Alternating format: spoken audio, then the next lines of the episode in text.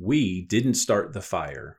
Welcome to today's leadership thought of the day brought to you by Leadership Lifestyle Podcast. So I'm thinking of the old Billy Joel song, We Didn't Start the Fire. It was always burning while the world's been turning. And that is so true that what you see today, whether it's in life or in business, a lot of struggles were happening before and it is just constant struggle to get better this constant goal to communicate better to collaborate better to be better together but don't think for a second this is probably the worst you've ever seen, the worst you're, you're going to see. There's always something that's happened in the past that is way worse than what you're looking at.